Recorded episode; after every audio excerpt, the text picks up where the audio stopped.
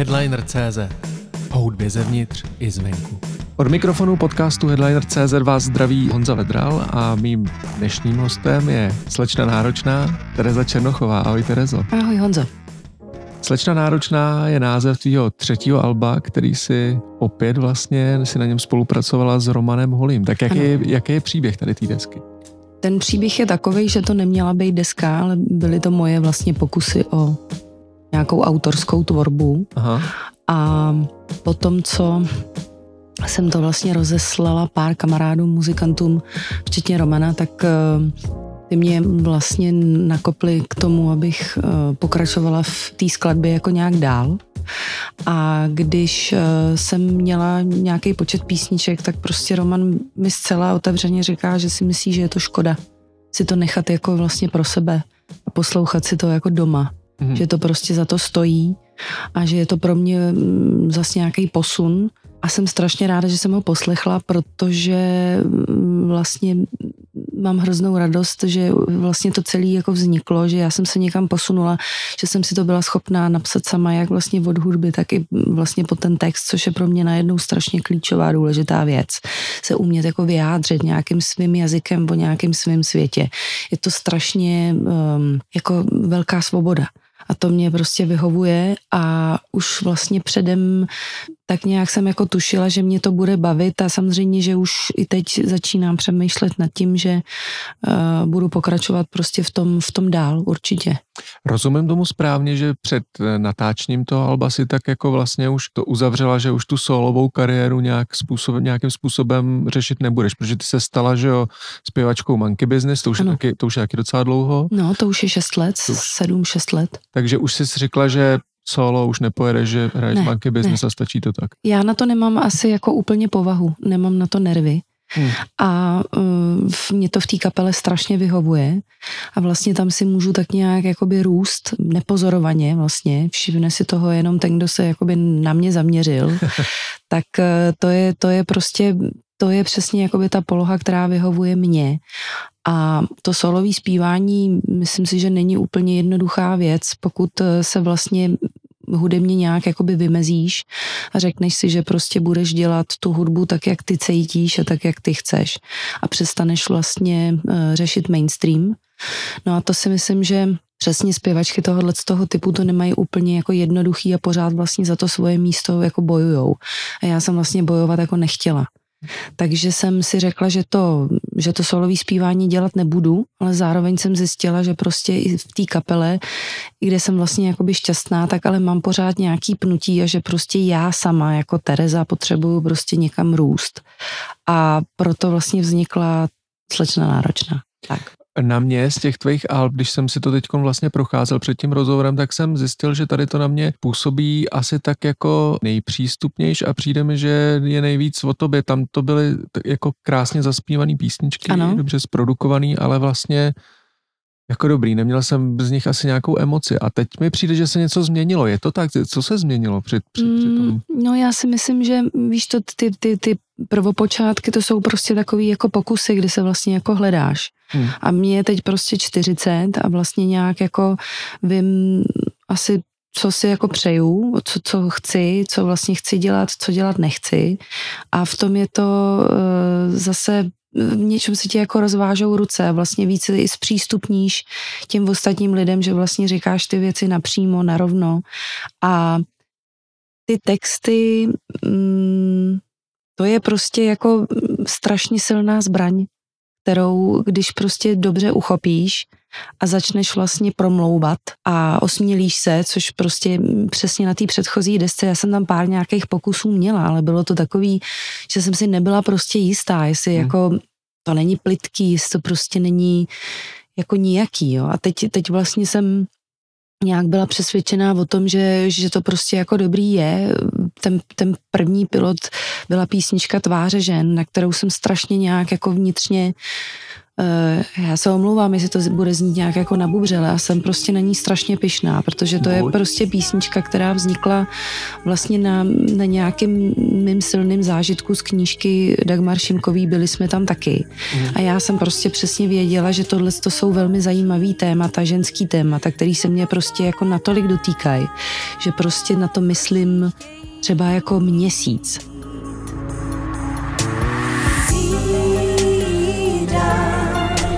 Bez spánku tváře žen vnímám, že to nebyl a není sen.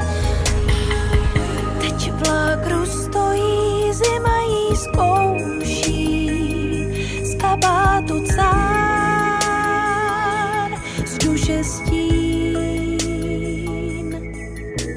A ta písnička taky byla za dva dny vlastně hotová, jo, včetně, včetně toho textu. Já jsem na to strašně jako pyšná. Jsem si říkala, takhle se to musí dělat, takhle k tomu musím přistupovat. To musí být autentický věci, prostě který jsem já zažila, ne který mi někdo dává do pusy. A tím se právě otevřeš, jo, že možná, že na tebe ta emoce vlastně skáče z toho důvodu, že prostě to jsem fakt já, to je prostě nějaká moje e, rizí ohlodená prostě schránka až vlastně na tu kost, až jakoby na to nitro a to je prostě takovýhle. Nemůžu se ale zbavit zároveň dojmu, že, že se na tom muselo hodně podepsat právě to hraní z Monkey Business. Přijde mi, že to, že si do toho šla a že tam je jako protože to ten Roman Holý produkoval, ale je tam ta jako poetika všech tady těch jako part kolem něj. Tak je, je to tak, jako vlastně, co pro tebe znamená hraní z Monkey Business? No, heleď, já jsem vlastně se stala jejich fanouškem hnedka od začátku, jako zcela explicitně. A to je prostě pro mě hudba, která teď mluvím o mankáčích, i o jarech, sexy dancers a všechno vlastně, co se kolem Romana točí. Roman prostě nějak um, umí hrát na nějaký jakoby struny, který prostě já v sobě mám a mě to dělá dobře. A vlastně, když se v té partě začneš jakoby pohybovat, tak nasákneš samozřejmě tím prostředím. To je to samé, kdybych prostě byla, nevím, bluesová zpěvačka někde v Harlemu, tak vlastně to, to v sobě prostě budu mít taky. Je zajímavý, že dost často se mě na to lidi jako ptají, že prostě je to jako zase ten holí a proč nespolupracuju s někým jiným, jako kdyby mě vlastně chtěli vidět třeba i někde jinde. A já si říkám, co pak někdy Spielbergovi někdo říkal, že má točit s jiným člověkem, než je John Williams, prostě, víš, to, to jsou takové věci, jako, to jsou prostě osvědčené jako věci, který, eh, ve kterých je ti dobře. A pokud jako by tady existovala nějaká prostě parta lidí, která vlastně by mě natolik uhranula, že, že prostě s nima chceš za každou cenu dělat, tak to víš, že nad tím budeš pře- přemýšlet, ale Nějak. Ale, ale já jsem to myslel, já jsem to myslel právě pozitivně, protože ano. mi přijde, že to, že jste si asi blízký s tou kapelou tím, že spolu Přesně jezdíte tak. a trávíte víc času, takže tě to otevřelo v tom, že si napsala texty, jaký si napsala a že to album právě říkám, že, že, že na mě působí jako, že, že z něj vím, kdo to zpívá vlastně. Mm, mm. Jo, tak pojďme se bavit o asi tom prvním singlu Pánev, byl první, no, jo, první, no. který vlastně tam zpíváš o tom, že jim vaříš tyjo, na cestu do dodávky v podstatě. No, uh, tohle to... to chápu správně správně teda. Já myslím, že to je obecná věc teda, protože já jsem tohle to dělala s mojí první kapelou, Aha. Eh, kterou jsem měla v Brně a nějak jako s velkou láskou jsem to trošku přehnala, jo. že jsem si na sebe ušila strašný byč, protože jsem se opravdu o ní starala jako máma a oni toho pak už les kdy jako trošku zneužívali. Už je přijít mý a ty jdeš a políbit ho chceš, on řekne bramborák. Bych si teď přál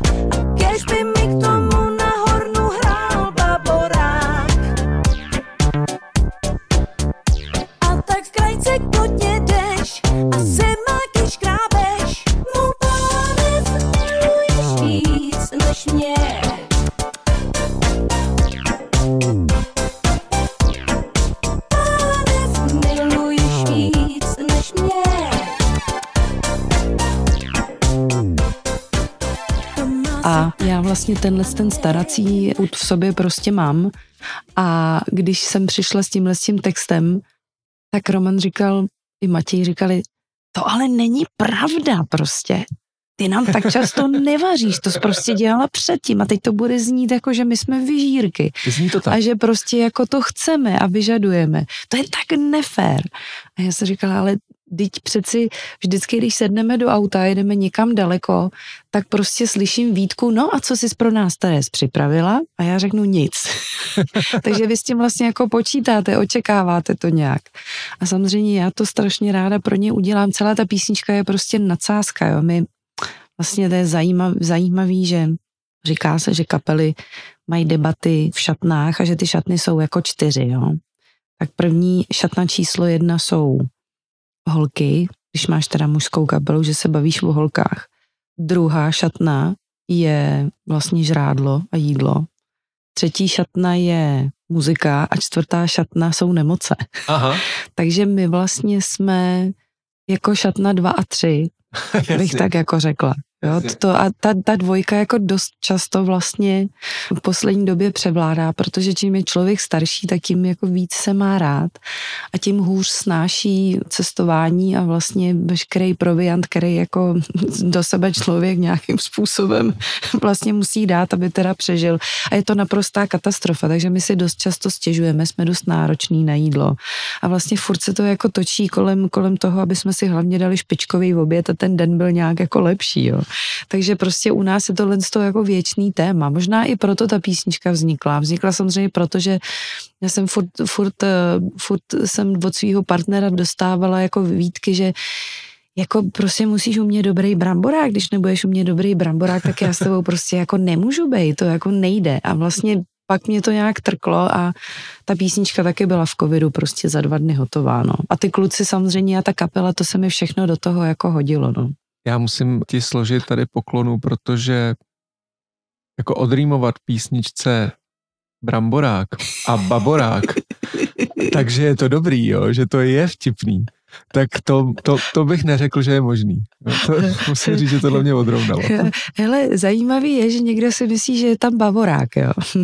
No, tak, tam se pozná nějaká hudební znalost. Jo. Přesně tak, jo. Takže samozřejmě Radka Baboráka mm, zná určitý jako okruh, okruh lidí a já Radka Baboráka samozřejmě znám a prostě to bylo první, co mi tam skočilo, že protože prostě ještě navíc je to ten vážený jako no. pan hornista, jo. A vím, že ten, ten jídlo úplně jako zbožňuje, ten to prostě taky má rád. Takže se mi to tam vlastně strašně jako nějak hodilo a to, jak ti říkám, to je akce reakce, to bylo prostě jako rychlý. Slyšel to? Slyšel a byl úplně nadšený. Pak viděl ten klip a říkal, Ježíš, to mě tak mrzí, že tam nehraju solo na tu hornu, protože já jsem ho samozřejmě oslovovala s tím, jestli by mi místo Káji Růžičky který tam hraje solo na saxofon, jestli by mi on to nezahrál na hornu, jenomže on to a já bych potřebovala noty a tohle. A já jsem teď konc někde v tramtári prostě absolutně, já přijedu, nevím kdy a teď my už jsme hrozně spěchali, takže jsme to tam nakonec nedali. A pak když to viděl, říkal, to je boží, já jsem tak rád, že jsem součástí něčeho takového, prostě to je mega vtipný, no tak hurá. To je skvělý. Další písnička, která mě zaujala na tom albu, který je celý teda moc pěkný, tak je Nemedituj, protože mm. tam má taky dobrý poselství. Ta vznikala jak? ti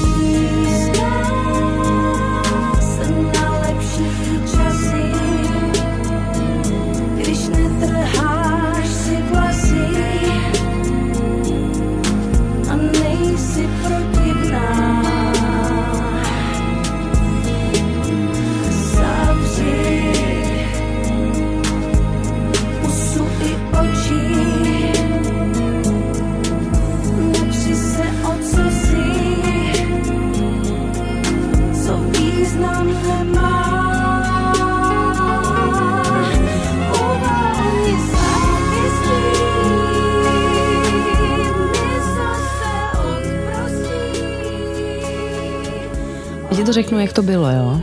Je, to, to prostě vzniklo tak, že jedna nejmenovaná naše česká krasavice, kterou jsem někam vezla a v, vlastně za mnou se, sedělo mimino, moje dcera Laura, tak tahle ta krasavice se na mě podívala a naprosto se podívila nad tím, že každý den nemedituju že prostě když budu každý den meditovat aspoň 20 minut, tak budu vyrovnanější, krásnější a víc v pohodě. A já jsem se na ní otočila a říkala jsem, ty jsi bezdětná, ty si vůbec nedovedeš představit ještě ke všemu jako jako když jsi jako ma- matka samoživitelka, nebo jako sama matka, Jasně. ne samoživitelka, sama matka, tak jako fakt to je to poslední, co ti napadne, aby si každý den jako 20 minut zameditovala, protože řešíš plíny, prostě bodíčka, já nevím, já nevím, punčochlače, praní, prostě takovýhle věci, že jo, kašičky a tyhle ty blbiny. On říká, no, no ale prostě to jako nechápu, já prostě až dítě budu mít, tak já si na to ten čas udělám.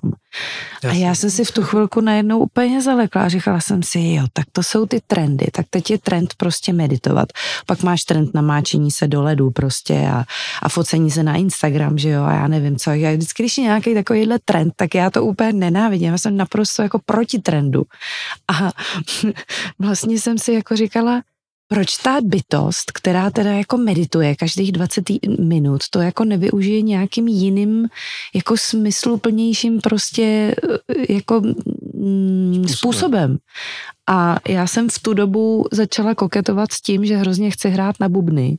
A vlastně pro mě bylo jako důležitější, než meditovat, eh, si prostě vzít takový ten bubenický pet paličky, zapnout si metronom a prostě normálně s tím metronomem jako cvičit ruce. Prostě už jenom z hlediska jako rytmu a to je vlastně taky určitý jakoby druh meditace vlastně. No, tak, Když jasně. pak na kampy potkáš takový ty no vůbec takový tak ty- mají prostě přesně bicí, tak. bu- bubny, tak Přesně jasný, tak. rytmi, a, a, ten, a ten rytmus Mantry, vlastně všechno, přesně, přesně, takže vlastně to já jsem shledala, že jako je lepší jako nemedituj, radši si bubnuj, že to je vlastně jakoby k něčemu a takhle to celý vzniklo, jo. to je prostě ze života, no. A to je skvělá písnička, teda musím Je, říct. je krásná, ji mám strašně ráda, ona má v sobě nějaký čaro, nějaký jako kouzlo a strašně tam tomu dodává sílu uh, basista Honza Jakubec a vlastně jako poslední do toho vstoupil Míra Chyška, který samozřejmě do tou kytarou povýšil ještě někam jako úplně úplně prostě jako do nebeských výšin a to takhle přesně má být, jo, že, že prostě ta píseň vlastně vykvete jako daleko víc a, a je zajímavý, že přesně mm, jako lidem se tahle věc strašně jako líbí, když je dlouhatánská, tak má v sobě nějakou mantru. Ještě bych se chtěl, nechci udělat úplně tady track by track, ale ještě se tě musím zeptat Hmm. na jednu písničku, protože když jsme se tady bavili o Romanu Holim a jeho, nevím, jak se to řekne, prostě jeho, jeho enturáž, jeho prostě, jeho království, tak, eh, tak je ta písnička Engineer Chert, tak eh, to je vlastně manažer, který to všechno jako dává do nějakého kalendáře, že jo, váš takovej. Není. Je to, je to o něm, nebo je to o někom jiným? inženýr čert jsem já.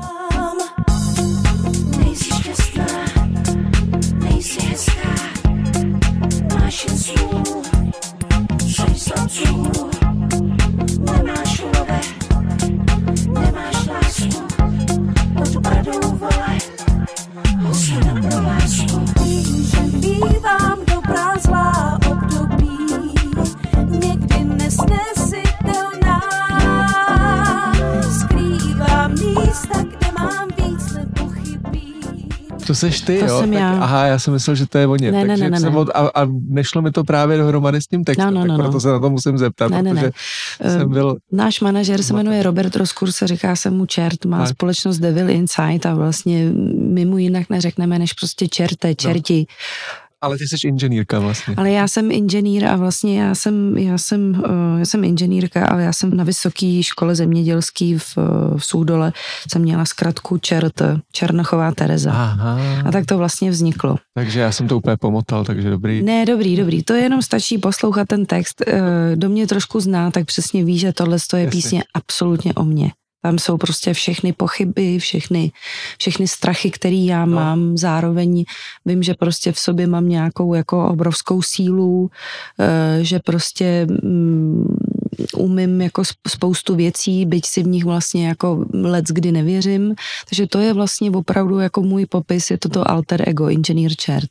Jasně, takže to se omlouvám za tu záměnu, Pohodě. mně to právě nešlo dohromady s tím textem, proto jsem, Jasně. jsem vůbec jsem si to neuměl zařadit, protože mě nenapadlo, že to může být o tobě. No jo, to je Teda víc. takhle napadlo, ale s, tím- názvem mi to uh, nehrálo dohromady. Jaká je tvoje nejoblíbenější písnička na tom albu? Hmm, musím říct, že čert je jako fakt silný, je to prostě velká jako nějaká taková, ne, nechci říct výpověď, to je blbý, ale prostě to je fakt jako o mně, to jsem prostě já.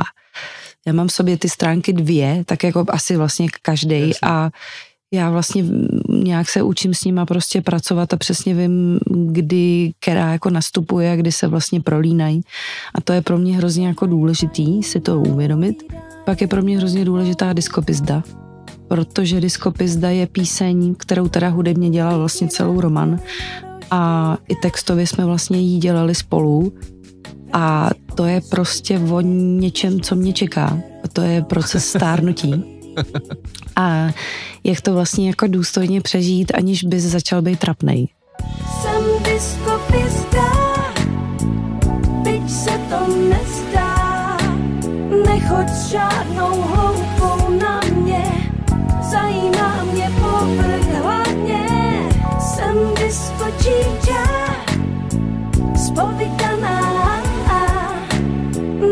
s žádnou hloupou na mě, zajímá mě disko hlavně.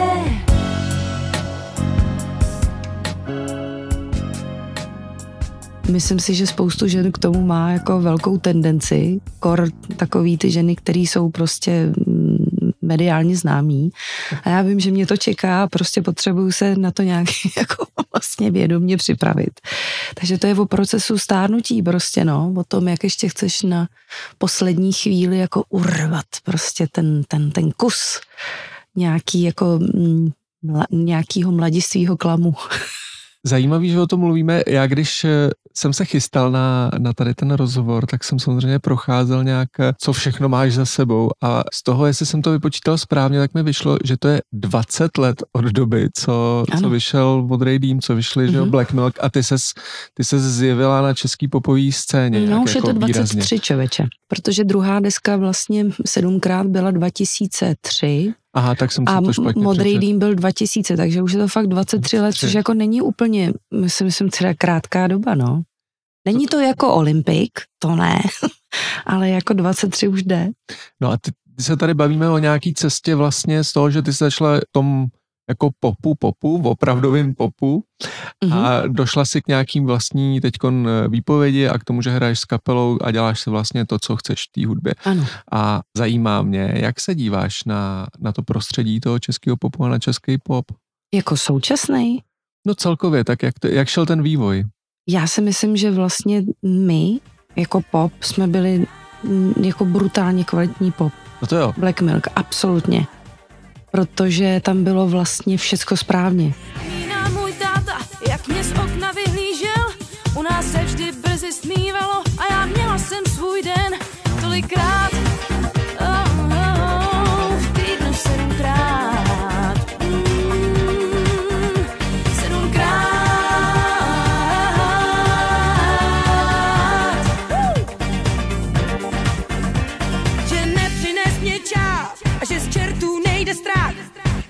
Dnes dobře usínám, někdy mám chuť se jen spát. Tolikrát, oh, oh, že v týdnu sedmkrát.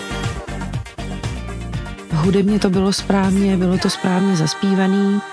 To, že prostě občas to působilo naivně, si myslím, že je to vlastně úplně v pořádku, protože nám bylo opravdu tolik, kolik nám bylo. a to k tomu patří A hlavně. to i k tomu patří, Jako, přesně tak. Takže já jsem vlastně ještě, že jste nechytračili třeba tehdy. Ne, ne, ne, no přesně, přesně, ne, ne, máš, to, to, máš svatou, to máš svatou pravdu, ale vlastně jako, když si to teď vezmeš jako zpětně, tak jsem vlastně za to strašně ráda, že jsem to zažila, protože to, co se jakoby stalo hudebně, tak vlastně to je jako pro mě jako čirá katastrofa, co se s tím jako stalo. Hmm. A mě to nějak trápí, my se o tom hodně bavíme v kapele, protože prostě ty kluci taky, mm, dalo by se říct, že, už je to jakoby starší kapela. A vlastně, čím je člověk starší, tak tím víc tím není jedno, co se vlastně jako děje, protože samozřejmě do toho máš děti a, a vidíš, jak vlastně na to reflektujou jakoby tvoje děti, co vlastně poslouchají. A ty se snažíš jako někam trošku malinko přivést na něco zajímavého. Zaplať pámbu za všechny animáče nebo Pixarový prostě filmy, který odkazují vždycky vlastně na něco, co jako bylo. Jasně. Takže my už jsme takový ty starci na chmelu, který melou o tom, jak to bylo perfektní a jak teď je to na prd. No a teď co jako s tím, no. Já se na to dívám tak, že mám pocit, že všichni strašně spěchají a že vlastně se brutálně vytrácí kvalita. A že vlastně teď máš strašně moc dostupných vzo- eh, zdrojů, jak vlastně se jako vzdělávat. Konkrétně v hudbě Jasně. třeba. A mám, Zapneš si YouTube prostě a odkoukáš. můžeš se naučit, co chceš, Hmm. jo. A vlastně mám pocit, že se to vůbec jako nevyužívá tímhle s tím směrem. Že se to využívá vlastně jenom na ten povrch, na, na to jako nejít do hloubky, nic moc se toho ne, jako ne, neučit. A mě to hrozně rozčiluje, protože já si prostě pořád myslím, že i když děláš prostě žánr nějaký, který se může někomu zdát jako, le, jako lehčí, tak prostě pořád si myslím, že bys měl mít, když s tím lezeš do éteru, tak bys měl mít nějaký prostě dobrý stabilní základ. A ten základ prostě se vždycky jako pozná. A vlastně teď je to každému jako, nebo skoro každému jedno. A mě to prostě hrozně jako mrzí.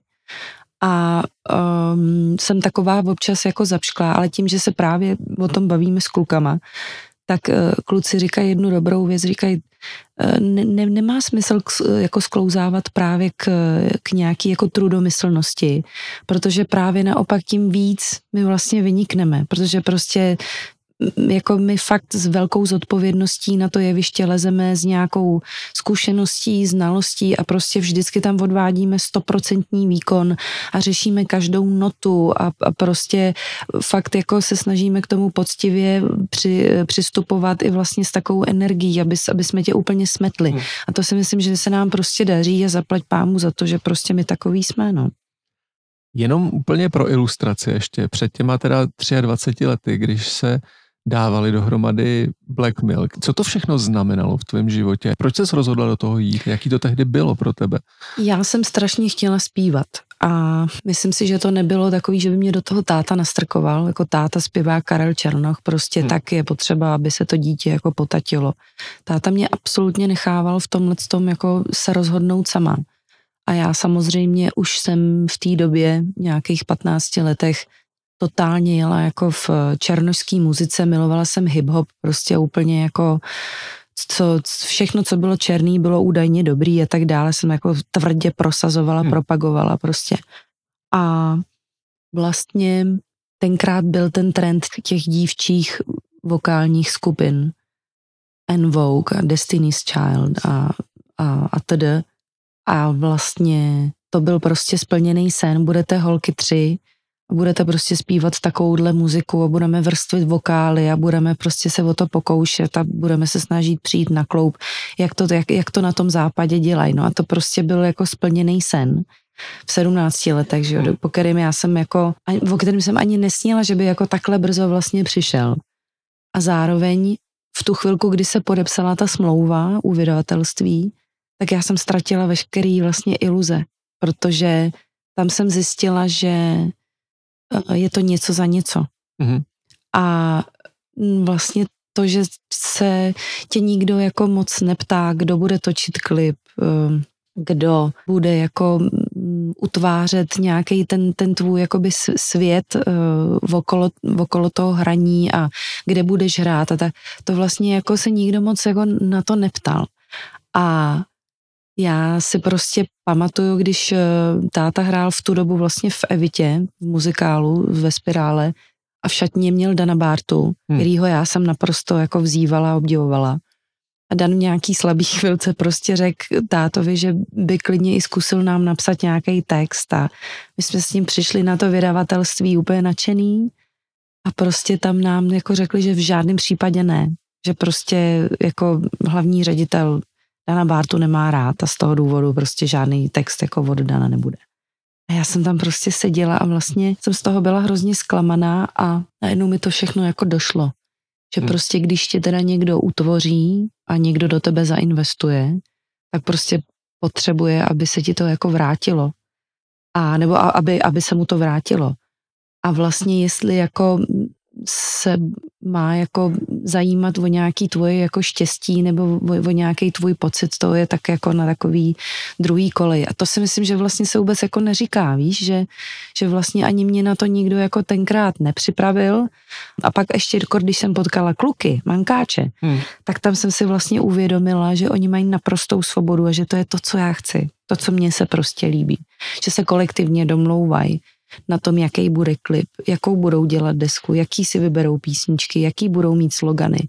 Že to prostě jako jde opravdu čistě jenom z jejich hlavy a nezájem absolutně, aby do toho kdokoliv kafral, prostě tečka. Mimochodem, jaký bylo tvoje první setkání s Romanem Holem?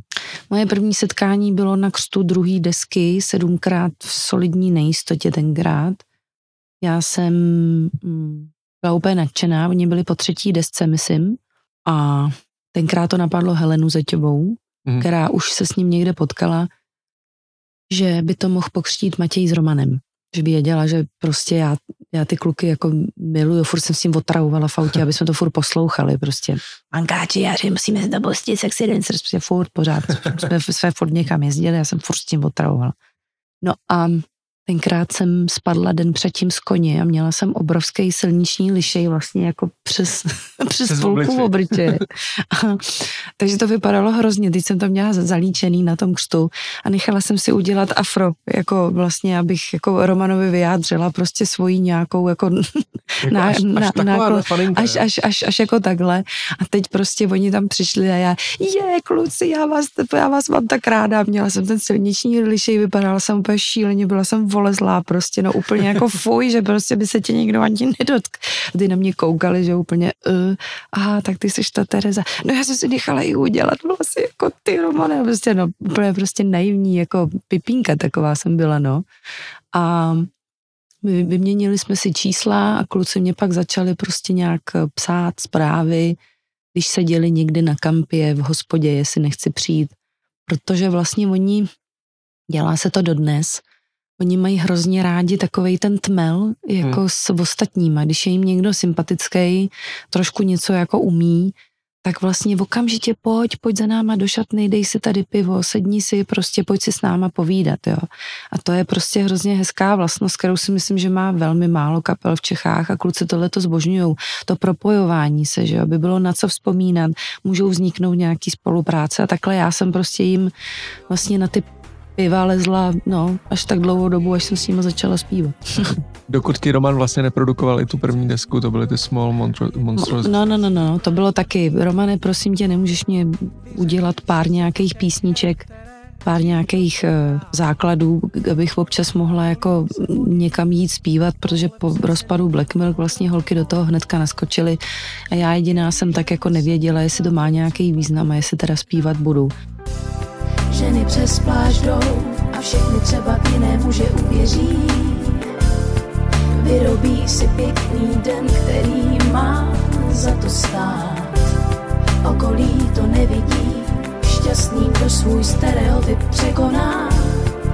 Říkej mi, tebe se to v žádném případě netýká. Stavím kolem příkop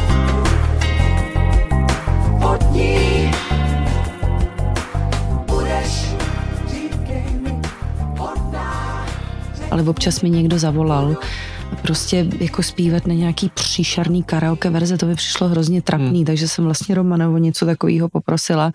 No a on samozřejmě okamžitě řekl, proč toho neuděláš celou desku. Takže hmm. on je takový ten jako hy- hybatel, a což je hrozně důležitý, dalo by se říct, že je to mentor, který tě někam prostě vždycky jako popostrčí. Nemusí to být kolikrát jako úplně všechno jako správně, ale myslím si, že v těch zásadních věcech jako on ten čuch má hrozně dobrý. Na čem byste se vlastně tehdy rozpadli? To je asi známá věc, ale Já si myslím, že to bylo o potřebování takzvaně. Jo. Asi nějaký jako o, o, o potře, osobnostní o, o potřebování nebo vztahový vlastně o potřebování. Tak si myslím, že, že bych to jako vystihla. vlastně bych se chtěl bavit ještě vlastně hlouběji do minulosti tvýho, tvýho jako dětství a dospívání, protože eh, letos, krom toho, že si teď vydala album eh, Slečna náročná v září, tak eh, v říjnu čekají tě koncerty, nebo vás koncerty jako podstat tvýmu tátovi k osmdesátinám, který budete hrát s B-side bandem Ano. a spoustou hostů, že jo. A mě vlastně zajímá, jaký to bylo vy, vy, vyrůstat v 80. letech v takhle v muzikantský rodině. No tak samozřejmě, že ty osmdesátky máš jako lehce v mlze, jo? To je takový, jako že já jsem vlastně ten komunismus úplně jako nezažila.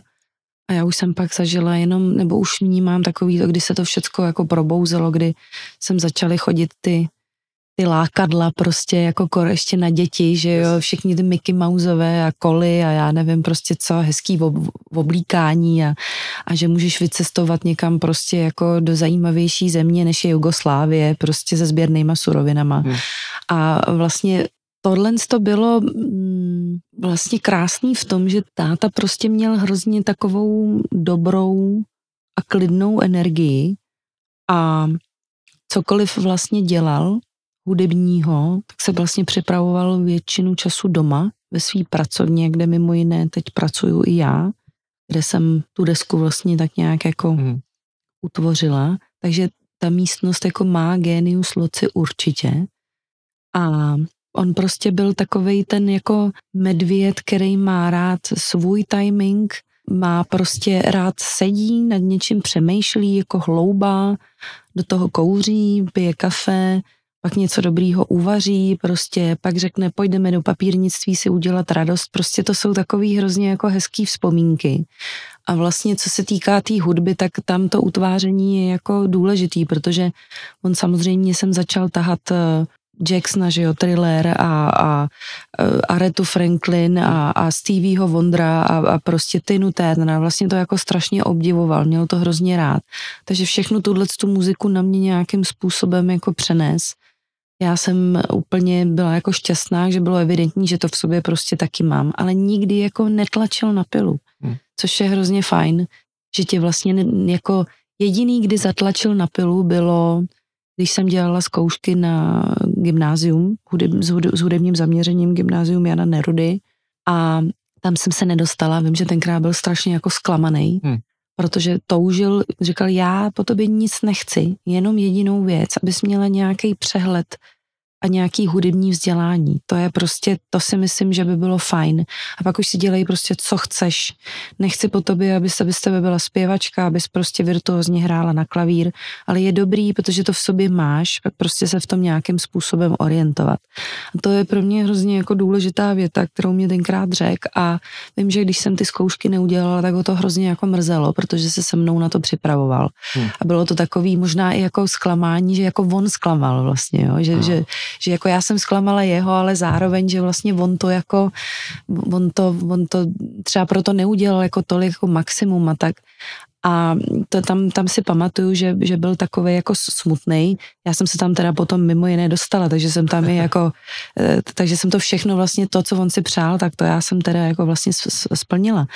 Ale to i jak vlastně on měl v sobě i tu písňovou formu, tu folkovou formu, to, že prostě si sednul s kytarou a zahrál ti písničku, tak ji prostě zahrál tak, že si měl slzy ve očích a já to vlastně v sobě taky někdy jakoby mám takovou tu, mě, ty, mě, mě, mě ta písňová forma strašně baví. Třeba teď jsem k tobě jela sem do studia a pouštěla jsem si Davida Crosbyho.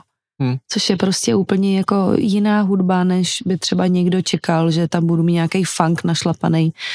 A mě to prostě hrozně jako baví, no, já tak jako na ní vzpomínám.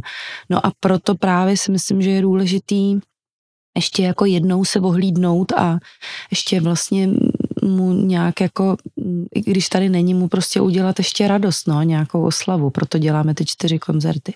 Měla si pocit, možná byla jako taková ošklivá otázka, měla si pocit, že ten táta je trochu v té české populární kultuře, jako by byl trochu Uh, Uposaděný. Ne, možná, nedo, jako možná nedoceněný mm-hmm. to slovo. Já mám, jako vím třeba z něj, mm-hmm. já jsem podobný, trošku starší než ty a já si pamatuju, já, si, já s ním mám spojenou píseň uh, ze seriálu Dva roky prázdnin, vzhůru na polovu. kde dálky volají. Dálky, vol, dálky volají, prostě to si vybavím, to, což, bylo, to, což už byly 90. léta asi, že jo. Ale jeho, že jo, ty osmdesátky docela jako se semlely vlastně předtím o tím, jak měl jakoby nakročeno. Já myslím, a zajímá že... mě ten tvůj pohled vlastně člověka, který mu byl blízký, že jo? Já myslím, že osmdesátky ne, v osmdesátkách se to naopak jako uh, vystřelilo zase někam. Jasně. Sedmdesátky byly strašně no. těžký, to já jsem nezažila, to zažil můj brácha, protože táta byl vlastně ženatý dvakrát a z předchozího vztahu vlastně mám bráchu Marka a Marek se narodil vlastně v roce, kdy prostě táta, dokáz, eh, kdy táta měl zakázáno zpívat a myslím si, že ho to strašně semlelo psychicky a i vlastně kariérně a je vlastně zajímavý, že už jako nenastartoval eh, ten, ten, ten push prostě a, a ten pík vlastně už, Hmm. už nebyl tak jako velký. Ale na druhou stranu si myslím, že to k něčemu bylo. To mě vlastně napadlo nějak nedávno, že vlastně on nemusel prostě líst v ten, v ten nejhorší čas do těch všech prostě komunistických zadků. Hmm. Že vlastně uh, on, jak to měl zakázaný, tak byl prostě tohodlen z toho nějak jako ušetřený. A můj děda, tátu v tatínek komunisté naprosto nenáviděl, protože mu se brali samozřejmě jako podnikateli eh, továrnu na chemické výrobky, drogistické výrobky. A vlastně to, že táta jako dostal přes prsty a pak teda ale samozřejmě měl strach, že jo, bál se, protože už, už měl ten černý puntík prostě jako pořád, tak eh, se tak jako postupně nějak, eh, ten zákaz byl vlastně, nebyl celoplošný, ale platil jenom v určitých, eh, v určitých eh, krajích a vlastně platil někde absolutně, někde platil, že nesmí do televize, do rádia, do tisku, ale třeba mohl hrát v divadle. Takže vlastně on se postupem času začal etablovat v divadle Ateliér, kde Jaromír Hanzlík pro něj vlastně udělal, to bylo velký riziko, veliký riziko, Mhm. tenkrát si vzít Černocha do divadla a on tenkrát udělal takzvaně komponovaný program, eh, který byl jak z nějakých hereckých prostě scének, tak ale tam zazněly písničky a tam táta s Evou Olmerovou vlastně hrál a tak se postupně jako dostal zase zpátky do toho sedla. Pak přišla charta, že jo, tam prostě byli všichni, nebo všichni, tam byli téměř všichni, všichni podepsali nějakou prezenční list, listinu a myslím si, že ten táta už prostě na to neměl Hmm. vlastně psychiku jako znova ještě dráždit toho, toho hada a prostě tam šel, že jo. Jasně. Ale už stejně prostě ten, ten geniální hlas, který on měl vlastně a takovou tu slávu jako gotovskou, tak tam on už vlastně jako ne, tam on už jako nedošel v těch 80. letech. A myslím si, že, promiň, a myslím si, že i, pro, i po té revoluci, vlastně kdy se to všecko jako uvolnilo a teda otevřelo a někdo měl prostě fakt jako velký máslo na hlavě, tak uh, on si tak trochu myslel, že se to jako vrátí a že vlastně ještě jako tu tuž nějakou velkou šanci dostane a vlastně vstoupil jako do těch muzikálů a ono se to vlastně jako nestalo. A já si pamatuju jako dítě, když jsme třeba s mámou se dívali na nějaký jako slavíky český, takový to předávání, prostě já nevím, TT a všechny, máma to vždycky sledovala, že, že tam byly ty tátovi kolegové, vlastně i naši jako přátelé, vlastně, který, se, se kterými se máma s tátou prostě potkávali, tak táta vždycky jenom přišel, viděl to a vlastně otočil se a řekl, no na to já se dívat nebudu. Takže vlastně v něm byla nějaká taková lehká jakoby Zklamání. zklamání, zapšklost, že, že prostě už vlastně tam jako nepatří, jo? že vlastně přestal fi- figurovat jako v nějakém žebříčku Zlatýho slavíka. E, ta popularita prostě sice jako populární zpěvák byl pořád, protože ty písničky byly prostě strašně Jasně. silný, ale vlastně ta, em, ta veřejnost e, ho nebrala prostě jako, jako tu hvězdu. No. Možná stojí za to vlastně zrekapitulovat, co se, nebo zrekapitulovat, připomenout ten, to, to hlavní, co se stalo, což bylo v roce uh, 69, kdy zaspíval Na eh, Bratislavský na Bratislavské liře, líře píseň pro mou zem, že jo? píseň o mé zemi. Eh, ano. Pardon, píseň o mé zemi, a která samozřejmě byla, eh, nějak reflektovala vpád tady z přátelných nepřátel Ano. a, a eh, za to mu komunisti zatli tipec, on musel vrátit nějak tu cenu, nebo co všechno se dělo. Já to tak vidím vlastně No. ze zápisu ve Wikipedii a, a, Ano, je, ano. jak to bylo v té osobnější rovině. ta zem. Svět o ní hovoří v dobrém i zlém. Tam zvony vyzvání a v očích plane zář. Když loď se naklání, tak lidé, lidé najdou svoji tvář.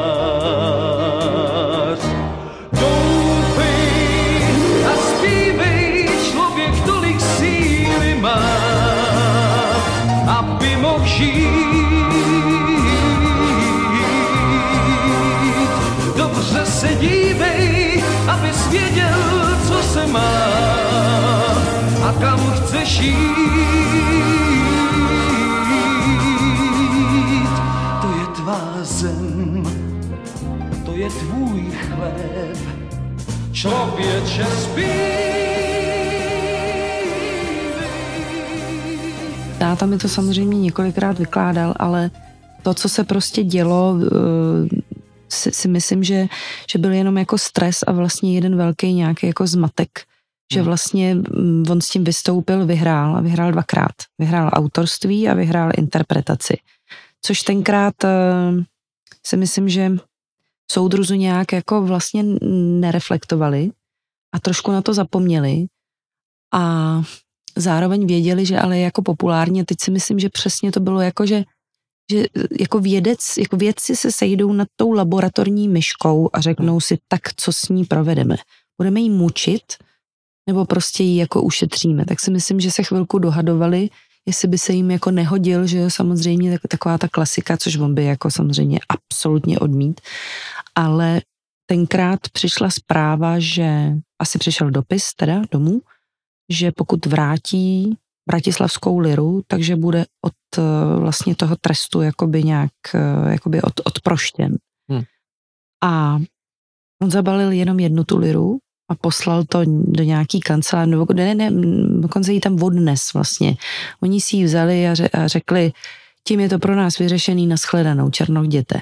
No a pak se dozvěděl, že vlastně se vůbec nic nezamázlo, Mhm. že prostě vlastně uh, nemůže prostě zpívat. Přišel jasný rozkaz, že prostě má eh, ukončenou, ukončený působení v televizi, v, v, v novinách, že jo, v rozhlase, že prostě v žádném případě ne, že ten zákaz platí na nějakou dobu a že prostě pak dojde k nějakému přeskoušení, jestli už teda přišel jakoby, přišel teda na nějaký, jako, přišel k rozumu vlastně. Takže takhle se to vlastně každý rok asi nějak jako přeskoumávalo a myslím si, že tam se určitě zadělalo na nějaký tátův jako uh, zdravotní problém, protože měl prostě doma malýho kluka a neměl práci. A myslím si, že i ty kolegové, některý se k němu otočili uh, vlastně zády. Kdo určitě ne, jak byla Marta Koubešová, která samozřejmě to měla ještě horší a tu setli úplně, ale vlastně s Martou vím, že nějak jako se, se jako komunikovalo, ale je zajímavý to, co i vlastně nám řekla Marta asi před, před, před rokem, kdy jsme spolu mluvili. Říkala, že tenkrát to bylo jako maličko ještě trochu jinak a že v tom prsty měli jako i jiný lidi, což si myslím, že nechtěla si úplně nějak jako rozmazávat, ale tím chtěla prostě upozornit, že ty svině byly vlastně úplně všude. Jakože konkurenční tady eh, Třeba, prostředí třeba. českých hudebních No, tady třeba, klanů třeba, ty, no, té doby. no.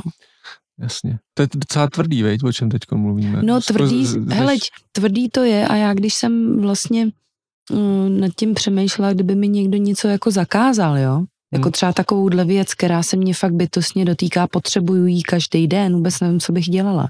Zajímavý bylo, že když uh, začal covid a nám zakázali zpívat, ale vlastně divadla jeli dál, plavečáky jeli dál a fitka jeli dál, tak Hmm. já jsem se příšerně naštvala.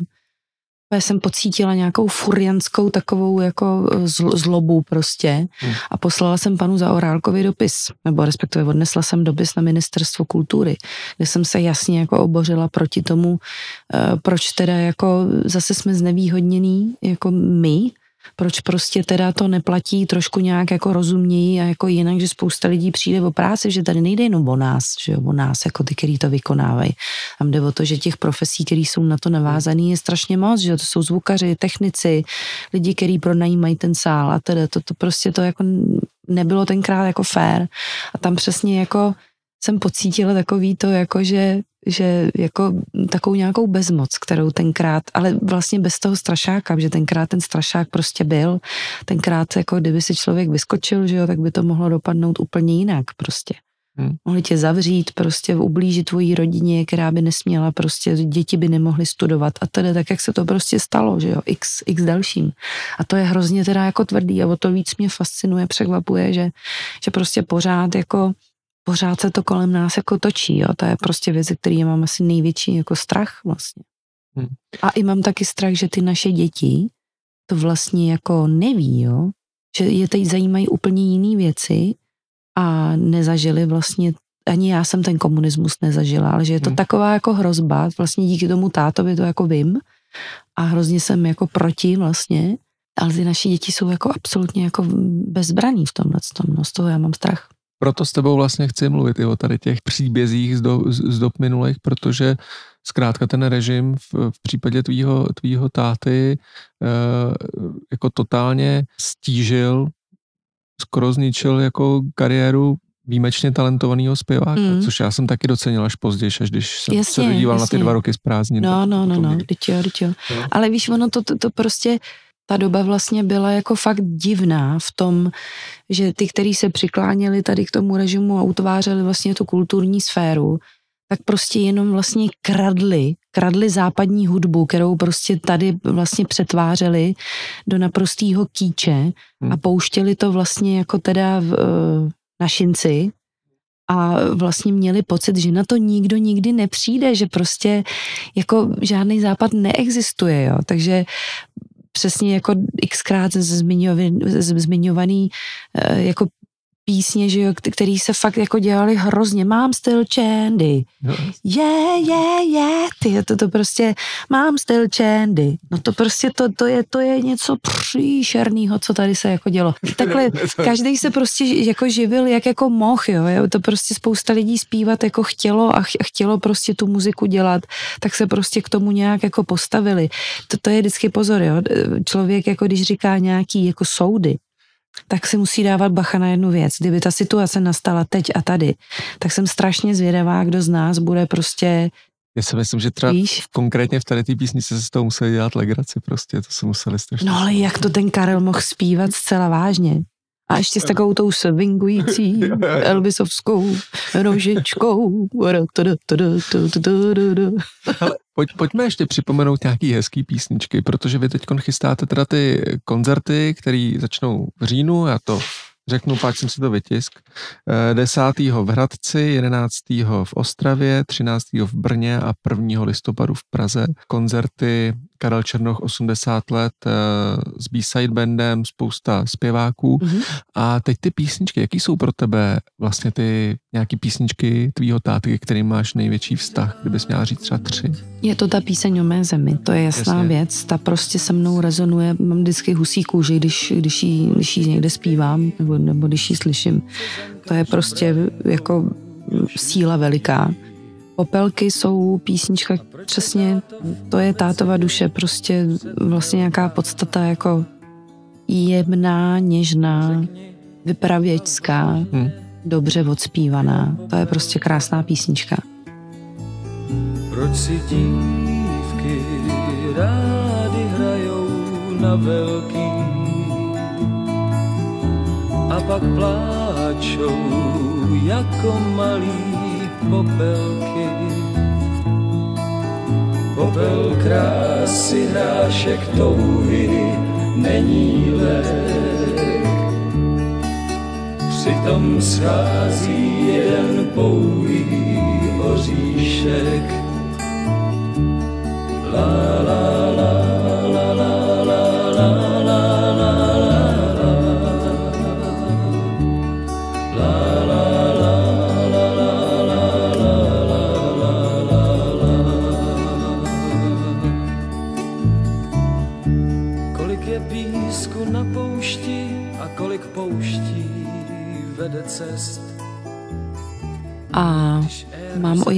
oblíbenou z eh, Alba Tržnice světa a ta se jmenuje Letiště. A tam vlastně taky on má nějakou jakoby poetiku v tom, v tom, v tom hlase. Ona se brání, to je jasný, to, to, to je prostě stoprocentní oplodňovák, jak já říkám. To je prostě dobrá písnička s, s emočním zdvihem, že jo, ve středu prostě, kdy, kdy jako tou vejškou absolutně jako zabije. A e, to já mám jako ráda, když, když se to stane. No a těch písní vlastně, který on jako udělal, e, je opravdu jako hodně. Některý jsou autorský, některý jsou převzatý, protože to byla ta doba, doba vlastně těch, e, těch coverů. A když byly 90. léta, tak vlastně Helena Vondráčková měla takový ten velký comeback jako Hmm. s Helenou na Broadway. A vím, že si pozvala tátu na eh, řadu vlastně těch, eh, těch, těch koncertů. Tam spolu zpívali prostě krásný duety a to bylo vlastně i super v tom, že ten táta byl super parťák i vlastně na ten, na ten duet, jo. Takže duety s Helenou, s, s, s vlastně Věrou Špinarovou, taky, že všímej si míň, slavůstek mých, to jsou prostě, to jsou všechno kantilénové věci a táta byl kantilénový zpěvák. Hmm. Ale zároveň měl i tu super swingovou polohu, že to vlastně uměl rozjet ještě i jako takhle. No a velice silný byli bídníci v devadesátkách, kde táta stvárnil Žána Valžána, hlavní roli. To byl vlastně první muzikál, který se u Jasně. nás realizoval. A to teda bylo něco. Tam, když zpíval, když, když zpíval modlitbu, tak eh, to teda musím říct, že to prostě se každému musí zježit úplně všechny chlupy na těle.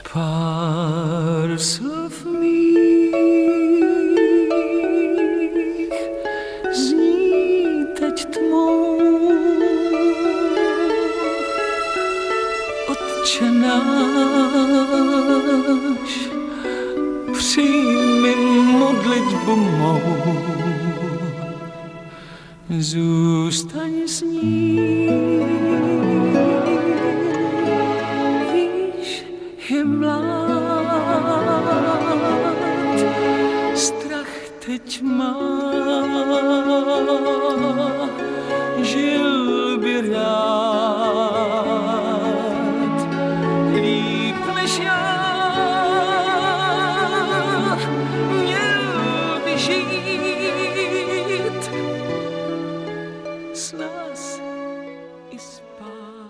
je prostě síla, no. On má, Vidíš, má, no, já to mám pořád jako, že má. On měl, on měl prostě ten, ten, ten dar, no, uvnitř. On uměl tím tím hlasem mm, a tím zpěvem prostě jako promlouvat jako hrozně hluboko a to je prostě úžasná věc, když tohle máš. To se nedá naučit, si myslím. A je nějaká věc, kterou ti uh, řekl, která ti utkvěla do toho hudebního života? jo, samozřejmě. Když jdeš na jeviště, tak se narovnej, prosím tě. Držíš se toho? Musím říct, že samozřejmě já jsem, já jsem spíš jakoby hrbáč obecný v soukromém životě. A vždycky, když jdu na to jeviště, tak vlastně vím, že musím jako vypnout hruď a ty svoje přednosti dát dopředu a, a, a ten zadek malinko trošku musí jako se musí narovnat. Takže to, to je samozřejmě věc jako, věc jako samozřejmě dobrá, jo. Takový to je, tam je důležitý, když přicházíš na jeviště, jak přicházíš, prostě co z tebe vyzařuje, což je teda mimo jiné jako velká pravda. Že když tam přijde spruzený člověk, tak pak, se- pak se ti ta kára na ten, ta kára plná uhlí na ten vrchol bude tlačit strašně těžce. Album uh, Slečna náročná uzavírá píseň pro moji dceru, Ano, kde máš naopak ty vzkaz pro svoji dceru, ano. že, jí, že a ten je takový komplikovaný, ten je, chci ti jednou říct, že až budeš velká, že to všechno pochopíš, ale až budeš velká. To je jasný, protože uh, jsou prostě věci, které těm dětem nemůžeš říct tak, jak jsou, uh, abys jim neublížil, abys vlastně uh, je jako nevystrašil a víš, že takový ten real talk prostě nastane až v určitém věku, kdy oni budou mít nějakou zkušenost a začnou se na něco ptát.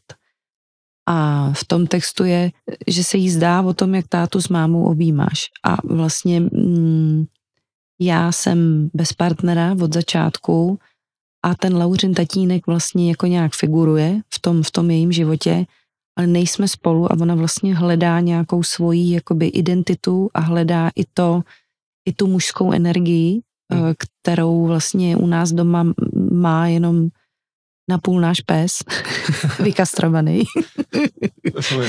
Takže ten text je vlastně o tomhle tom, že eh, ty se mě často na něco ptáš, ale já ti vlastně tu, tu pravdu, kterou já jakoby mám v sobě, já ti ještě nemůžu říct, protože prostě to je potřeba, abys byla starší, abys vlastně jako to, to pochopila, nebo to teprve pochopíš vlastně.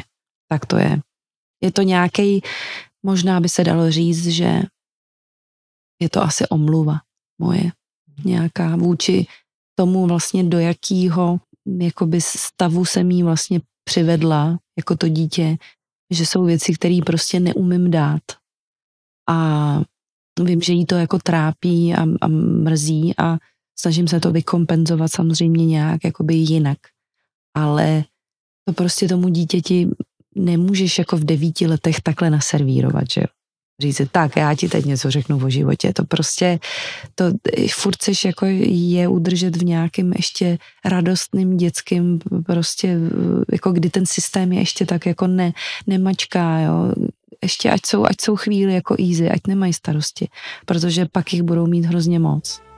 Myslím, že nemůže být lepší ilustrace toho, o čem, o čem jsme mluvili na začátku, že to album Slečná náročná je opravdu jako osobní je. a krom toho, že je pěkný hudebně, že je skvěle zaspívaný, eh, že v sobě má nějakou takovouhle uh, osobní emoci a, a, a autenticitu v tom, že je zkrátka o tobě. Terezo, já ti moc krát děkuji, že jsi byla dneska hostem podcastu Headliner.cz. Přeju, ať ti ty vyjdou koncerty, ať se desce daří. Děkuji moc. Od mikrofonu se s váma loučí Honza Ledral a Tereza Černochová. Vidím, jak si křehká, když se proti mně vzbouříš.